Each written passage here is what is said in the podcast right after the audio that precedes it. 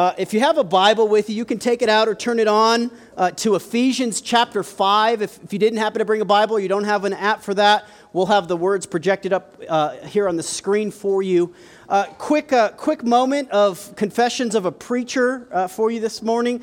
Um, so, our commitment here at Mosaic Church is to preach the Bible. And so uh, it's no surprise every Sunday I ask you to open a Bible and, and, and you're going to hear from, from God's Word. And um, truth be told, this Monday, Mondays I typically uh, begin to study the passage for the, for the following Sunday. Truth be told, this, this Monday I, I spent some time studying this passage and, and I left it just not wanting to preach it. I did. Um, just one of those passages that, that touch on some sensitive areas that, uh, that pastors like to avoid if they can. And so part of our commitment to preaching the Bible is that I don't get to pick what I preach. We preach through the Bible. And so next week, when you show up and we pick up in verse 22 and I'm talking about marriages, it's not because I know you have a bad marriage, it's because that's what's next. And so, um, so that's what, one of the reasons we believe that, that preaching the Bible is good. It's, it's a healthy, balanced diet. I, I don't get to hop up on my particular lobby, uh, hobby horses that I think that you should hear about. I just, just preach the Bible. So that's where we're at today. We are in Ephesians chapter 5. Now, kind of follow up on that. I left uh, Saturday's final preparation excited to preach the text. So I didn't, where I started on Monday, I did not end up. I'm very excited about what God has for us in store today. But today we're going to look at Ephesians in the New Testament, chapter 5. I'm going to read beginning in verse 3, and then I'm going to go down through verse 20. I'm going to end right before the section perhaps breaks in your own Bible. So this is the word of the Lord uh, for us this morning. The Apostle Paul, writing to the church at Ephesus, writes this But sexual immorality and all impurity or covetousness must not even be named among you, as is proper among saints. Let there be no filthiness, nor foolish talk, nor crude joking, which are out of place, but instead let there be thanksgiving. For you may be sure of this that everyone who is sexually immoral or impure, or who is covetous, that is, an idolater, has no inheritance in the kingdom of Christ and God. Let no one deceive you with empty words, for because of these things the wrath of God comes upon the sons of disobedience. Therefore, do not become partners with them, for at one time you were darkness, but now you are light in the Lord. Walk as children of light, for the fruit of light is found in all that is good and right and true and try to discern what is pleasing to the Lord. Take no part in the unfruitful works of darkness, but instead expose them. For it is shameful even to speak of the things that they do in secret. But when anything is exposed by the light, it becomes visible, for anything that becomes visible is light. Therefore it says, Awake, O sleeper, and arise from the dead, and Christ will shine on you. Look carefully then how you walk, not as unwise, but as wise, making the best use of the time, because the days are evil. Therefore, do not be foolish, but understand what the will of the Lord is. And do not get drunk with wine, for that is debauchery, but be filled with the Spirit, addressing one another in psalms and hymns and spiritual songs, singing and making melody to the Lord with your heart, giving thanks always and for everything to God the Father in the name of our Lord Jesus Christ. This is the word of the Lord. Let's pray and ask Him to bless the preaching of it. Father, we come yet again to the text of Scripture with hearts that cannot believe on their own, nor minds that cannot understand on their own. And so, Lord, we ask that by your Spirit now that you would soften hearts and open minds, and that perhaps even for the first time that you would help people, us, gathered together to see Jesus as more beautiful and believable than ever before. And we pray these things in his matchless name. Amen. I have perhaps never felt so American as I did this summer. Uh, for those of you that follow the trending current events, you may have heard about Brexit, right? It was, it was uh, when Britain chose to, to leave the United, uh, the European nation, and so Brexit, Britain exit, they kind of came up with this terminology. I've never been so unaware of how American I was when I, before I began to understand kind of a, how a, a monarchy system of government works. Like, we just don't operate in those categories. The whole, the whole king and queen thing and law and, and the United Kingdom, it's just, it's just not there for Americans. So uh, I, I kind of tracked down a little bit of study about how um, monarchies work. And apparently, there, there's, there's different levels and layers of, of monarchies and, and rules. Uh, the, the, kind of the lower level echelon of, of rule and authority is called a crowned republic. Uh, basically, a crowned republic is just symbolic authority. It's kind of just in name. It's not really functioning authoritative. The, the next level up, as far as monarchies are concerned, are constitutional monarchies. Apparently, most modern day monarchies operate in this realm. And that's a, it's a partial authority, okay? So there's, there's some things that they rule and govern over, but not everything. So that's the, the constitutional model. And then the, the top tier of, of monarchy is, is called an absolute monarchy. And that's, that's completely autocratic and authoritative in power. That they rule and all of the laws of the land, and, and that's how it's governed. As I was kind of reading through some articles trying to grasp how the monarchy works, I tracked down a few random and bizarre laws that actually function in the United Kingdom. Let me just throw out a couple just perhaps for your humor today. In the, in the British law is written the law that in the Tower of London there must always be six ravens in it. Okay, so these ravens are always in the Tower of London, and these aren't just like feathered residents that are just around for the show. These are actually sworn in soldiers to the United Kingdom. Okay, so there's, there's that. Um, another random and bizarre law I discovered was that you are not allowed to beat or shake a rug in the public streets. Okay? You can, however, before 8 a.m., take your doormat out to clean it. I don't know. Somebody wrote that into law. It still exists. The third one that I was able to track down was that it's illegal to use a television without a license. Now, that might be good for us. Like, we might, as Americans, consider imposing that. Um, just, just, just throwing that out there. Here's the, here's the connection I want to make with you this morning is that when you live in a kingdom, it can influence the way you conduct your lives. When you live in a, in a monarchy, the, the written law of the land is the written law of your life. And, you know, Christianity makes this great claim that a new king has come on the scene, and his name is Jesus.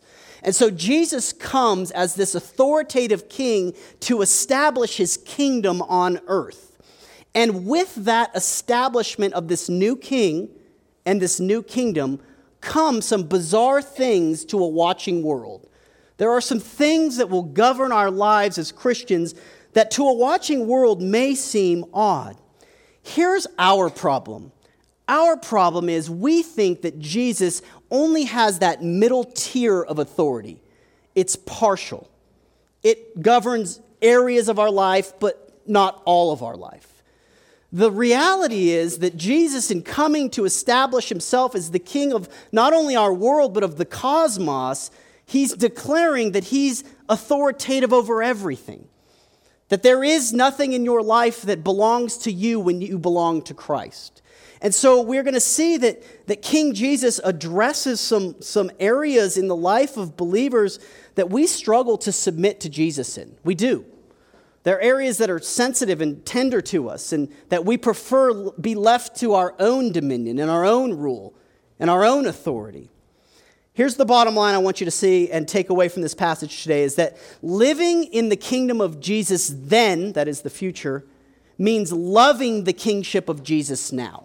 So living in the kingship of Jesus then, the future, means loving the kingship of Jesus now. Uh, I primarily want to look at three things today. I want us to look at the warning, I want us to look at the awakening, and then I want us lastly to look at the walking. So let's consider the warning in verses 3 to 6. Let's, let's just dive right in, really. Um, no, no easing into this.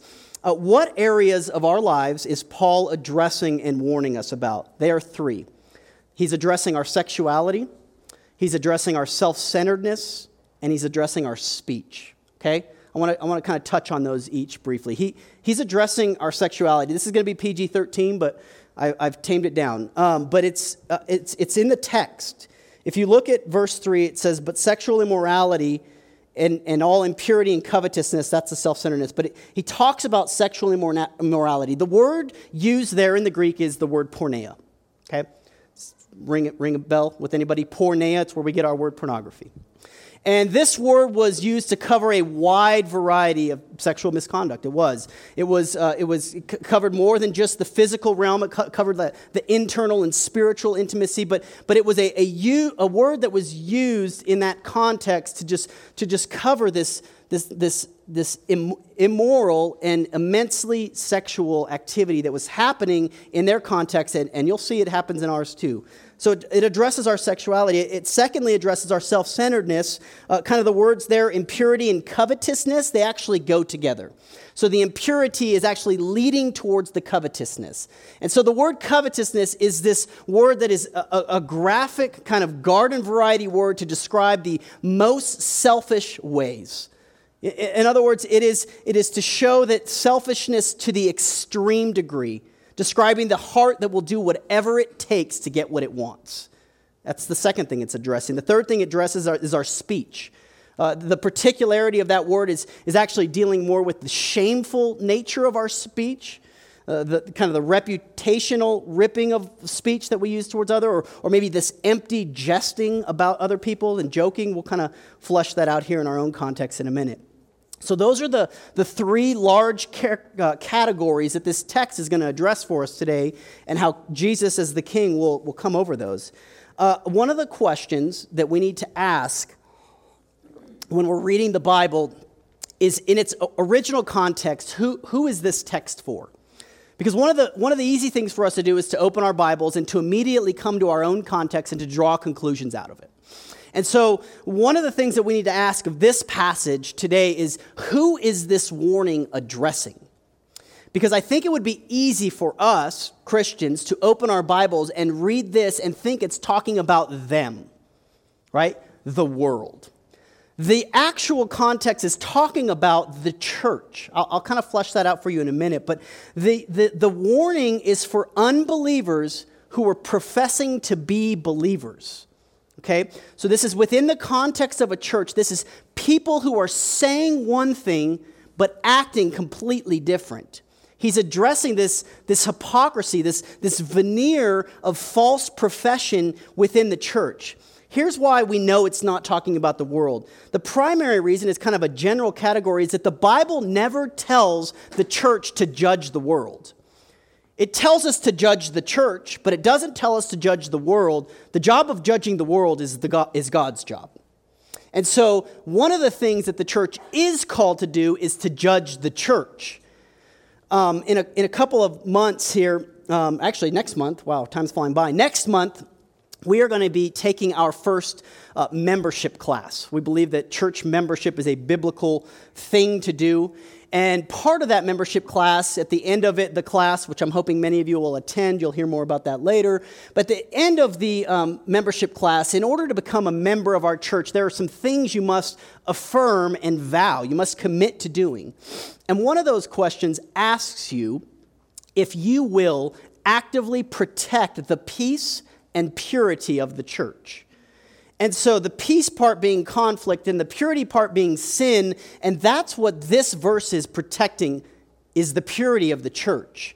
That within the professing body that there be a pure, purifying factor to it. Let me, let me bring it, broaden it, and kind of bring it into our own lives. Here, here's the application is the warning is for the church, not for the world. Um, persistent and consistent sinning is not to be in the life of the believer.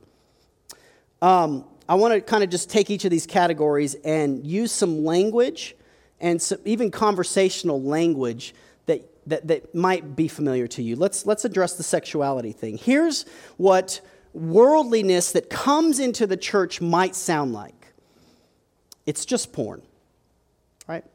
At least I'm not really cheating on my wife.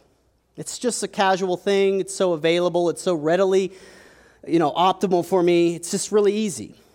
Could sound like that. It sounds like we've been together forever. Everybody else is doing it. We might as well test kind of do a test run with sexual intimacy before we're married. That, that seems like a wise thing. It's what worldliness that comes into the church sounds like. You see, one of the things, many of the things that Jesus tells us is that, that the way of following King Jesus is bizarre. It's really odd. And so, pertaining to our sexuality, Jesus affirms that the greatest sense of intimacy is monogamous intimacy between one man and one woman, that is to be forever until death should separate you. And the greatest level of intimacy is within the context of a marriage. And he even takes it a level further. In case that wasn't uncomfortable enough for you in the culture that we are currently living in and redefining marriage, he takes it even another level further. He drops the barometer to the level of the heart. Jesus would say things like if a man should lust after a woman in his heart, he commits adultery with her. And so Jesus blows our expectations about the way of his kingdom out of the water. In fact, he makes it darn near impossible, and we'll see how he will redeem us from that. He also redeems us not just from our sexuality, but our self centeredness. Here's, here's, what, here's what that sounds like to you is that everything that matters is, is about you. All that matters is that you get what you want and you will do whatever it takes to get it. You will scorch earth and burn people down to get your way. It's the extreme degree of selfishness. But what does Jesus' way of the kingdom tell us? Well, he says that the way to gain your life is to lose it. He says that the way of the follower is to give yourself for others and to consider them more important than yourself. He says that the abundant life is the life that lays itself down for the good of the other. He says that the one who loves their enemy is the one who's following him. His ways are, are just honestly b- bizarre. How about in our, in our speech? It's just guy talk. It's a little locker room banter, you know, little racial slur here, racial slur there, kind of some, just some, you know, some bigotry here, a little bit. It's just, it's just normal. It's just, we're just jesting. It's just talking about it. It's not a big deal. It's what worldliness sounds like when it comes into the church. But what does King Jesus tell us? He tells us that we are to affirm with our voices the inherent worth and value that God has put into every single human being and that the primarily, primary way of identifying that is through the building up of our speech towards others. You see, the kingdom of Jesus is not for sinless saints. Hear me on that. It's not. He's not laying out this ethic that you can do on your own. The kingdom of Jesus is for redeemed sinners who flee their sin and run to the king. So, if God's wrath is moving towards those who persistently and consistently sin, where shall we go? Well, look at verses 7, 7 through 14 as we look at the awakening.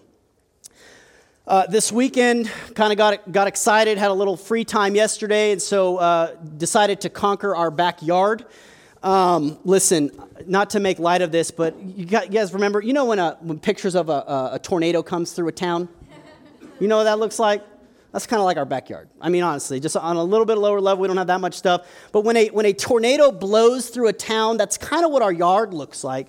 And finally, Heather kind of had kind of been dropping some heavy hints for a minute there, just commenting. And so the boys and I decided to go in the backyard and to, to get it done, uh, just to clean, to clean stuff up. And the nature of our mess is a lot of broken stuff, just like broken toys, like broken things I've never, I didn't even know belonged to us. They must have come from the wall. Just a, it's just a bunch of brokenness, right? And so I am not a hoarder. Like I will throw new toys away. I don't care. And so, so we we begin we begin the the trash pile and the okay we can keep this throw it in the bucket pile. So I begin just kind of just throwing stuff in the trash, and before I know it, I'm, I'm kind of in the cleanup zone, and uh, the boys are just sifting through the pile, right? And they're just like, wait a minute, what are we, because they knew what I was doing. They knew this was the, the trash pile. And they kept coming up to me and, and, they would grab a broken toy, like this broken shovel. It was like a shard, like you could shank somebody with this thing. Like it was clearly going to be a weapon at some point. And they, they would come up to me and they would justify and explain how this broken item was still of great use to us. And so they would just, just tell, Dad, this is what we do with this. Here, here's how we play this game. And it goes under the trampoline and we do, and, um, and they just kept explaining away the brokenness. Just, it was just this constant thing. Listen, hiding our own brokenness from God is just like doing that. It's telling God that it's normal. It's what everybody else does. It still works. Like, I'm not one of those people. You know, we, we treat sin, you know how we treat sin? We treat sin like we treat crazy friends. You know what a crazy, anybody had a crazy friend? Crazy friends are awesome. Like if you have a crazy friend in your life right now, they are, they are fun. I had, a, I had a crazy friend. I've had a couple. I had a crazy friend in high school. His name's Trent Brining. Okay, crazy guy, fun guy. I don't think he, I don't think he listens to our podcast or anything. Trent, if you're listening, I love you, man. But um, Trent Brining was just this crazy fun friend. It was great to do these things with. Like, we never committed any felonies together. There might have been misdemeanors involved, but it was just kind of that crazy fun that we had with, you know, you have with your crazy friends. Well, sin is not a crazy friend, sin is a cruel master. Do you know that? Like, the, the way the Bible talks about sin is that it will own you, it will get its claws in you, and it will consume you. Sin always overpromises and underdelivers. Always. It makes big promises and it never comes through, so you always want more. It's the nature of sin. It's not a crazy friend, it's a cruel master. Um, the work of the Christian, if you're a Christian today, is that by God's Spirit and through His grace, your sin is being put to death. It's a killing activity, it's a war. Uh, some of the Puritans, I don't, there's a couple of you that probably read Puritans. For most of us, we, we put the Puritans down a while ago.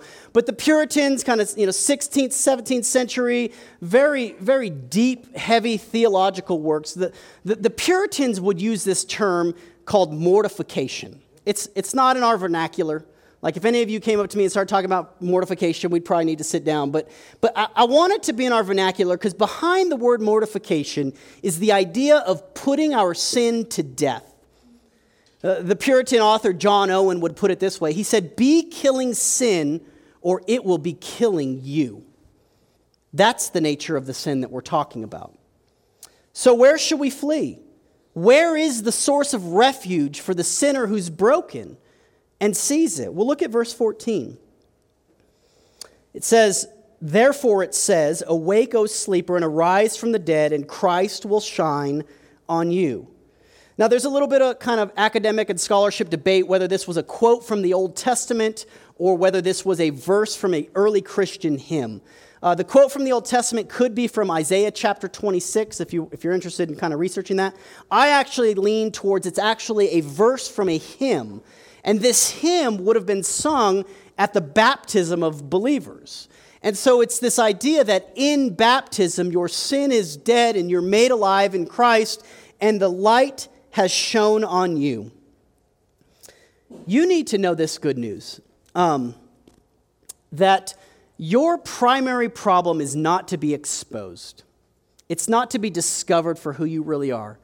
Because the gospel actually says you've already been exposed. You've already been condemned. You've already been criticized. And do you know where that happened? On the cross of Christ.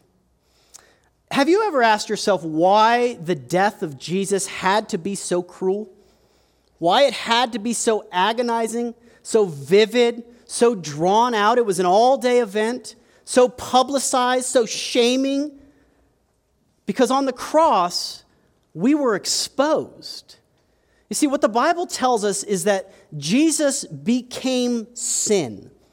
He became what this text is telling us not to be he was treated like a sexually immoral person who can't stop clicking on the internet. He was treated like the self centered person who continually pursues their own good at the cost of everyone around them. He was treated like the person whose speech is so flattering on Sundays and so filthy on Mondays. That's how Jesus was treated on the cross. And so, if you want to see yourself exposed, look no further than the cross, my friends. you will never be more exposed and more criticized than you already have been on the cross. And so, how can that be good news? Because not only were you exposed and criticized, but then you were justified. That is, God didn't reject you, He accepts you on the basis of what Christ has done for you. So that's where the awakening happens. The awakening happens when you no longer fear exposure, but you do fear rejection. One of the most frightening, in my experience, Bible passage that I've read is in Matthew chapter 7.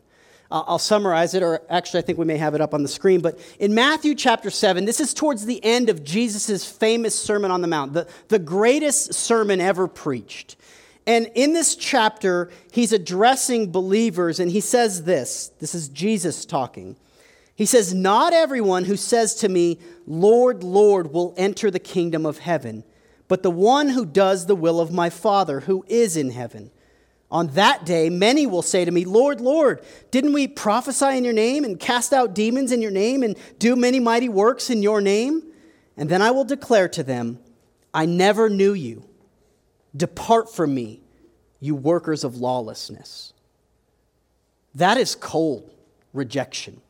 And that is something to fear that we might come to Jesus on the last day and he might say, Depart from me, I never knew you.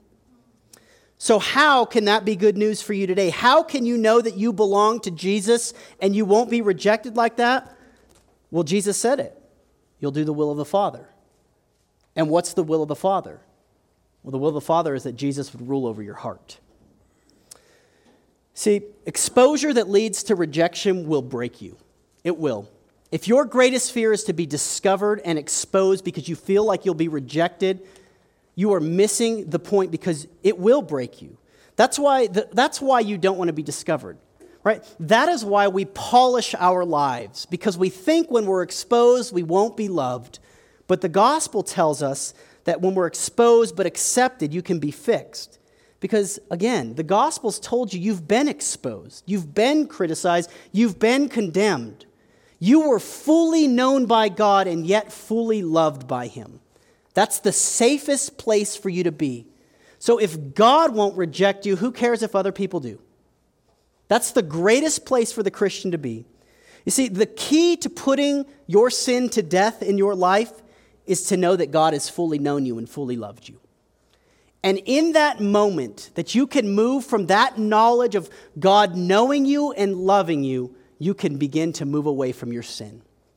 You can be open to being exposed. You can be open to being discovered.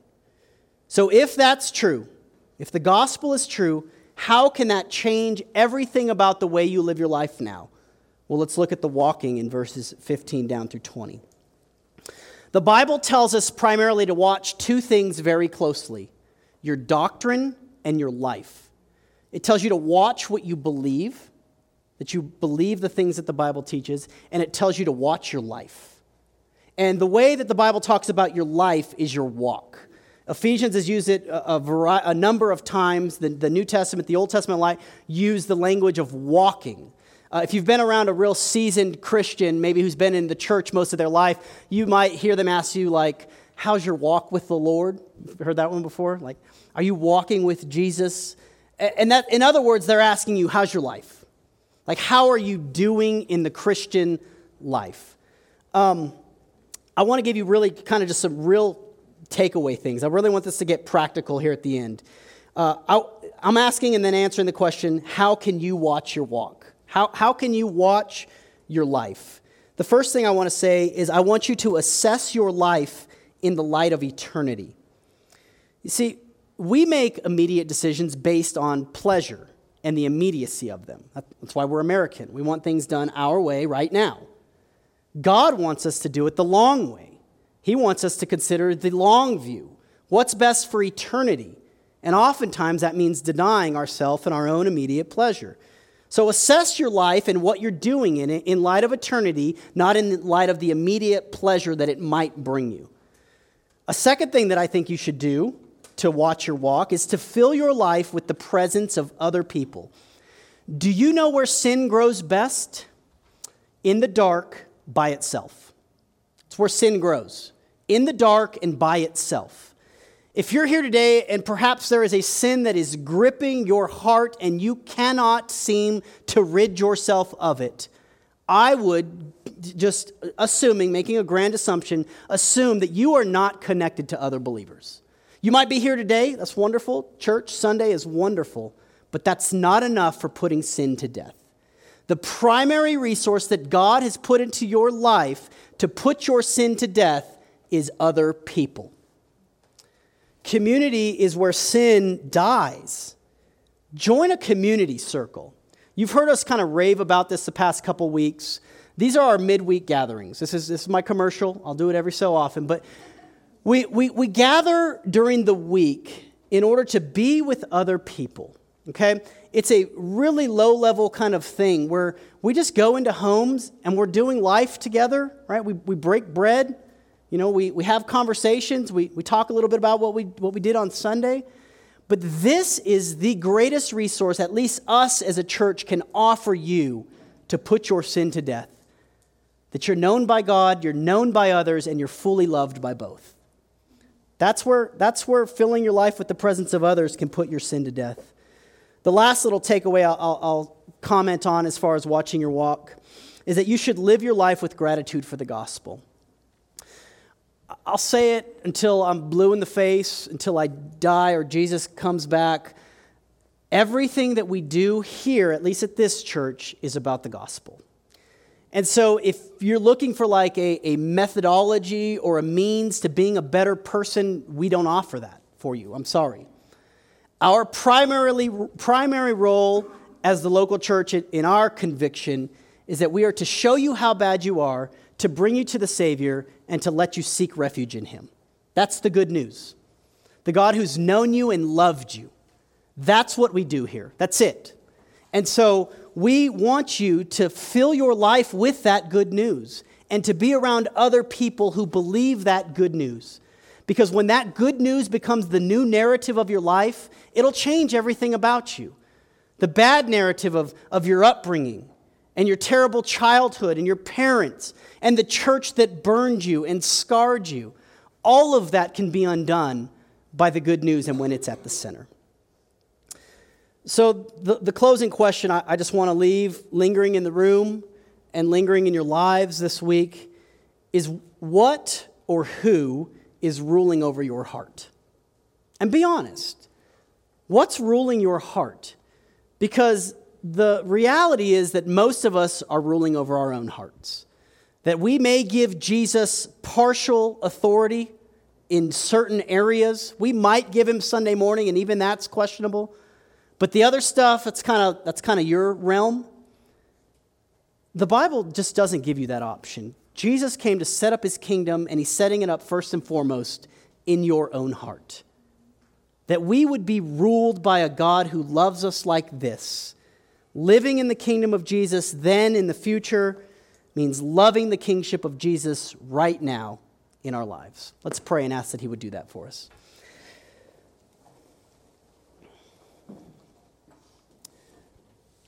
Father, sometimes your word can pierce us in all the right ways and push on us in, in many uncomfortable ways. And Lord, it's my prayer that you would do that by your Spirit today that you would help us to assess our lives and where we simply won't surrender rule to you.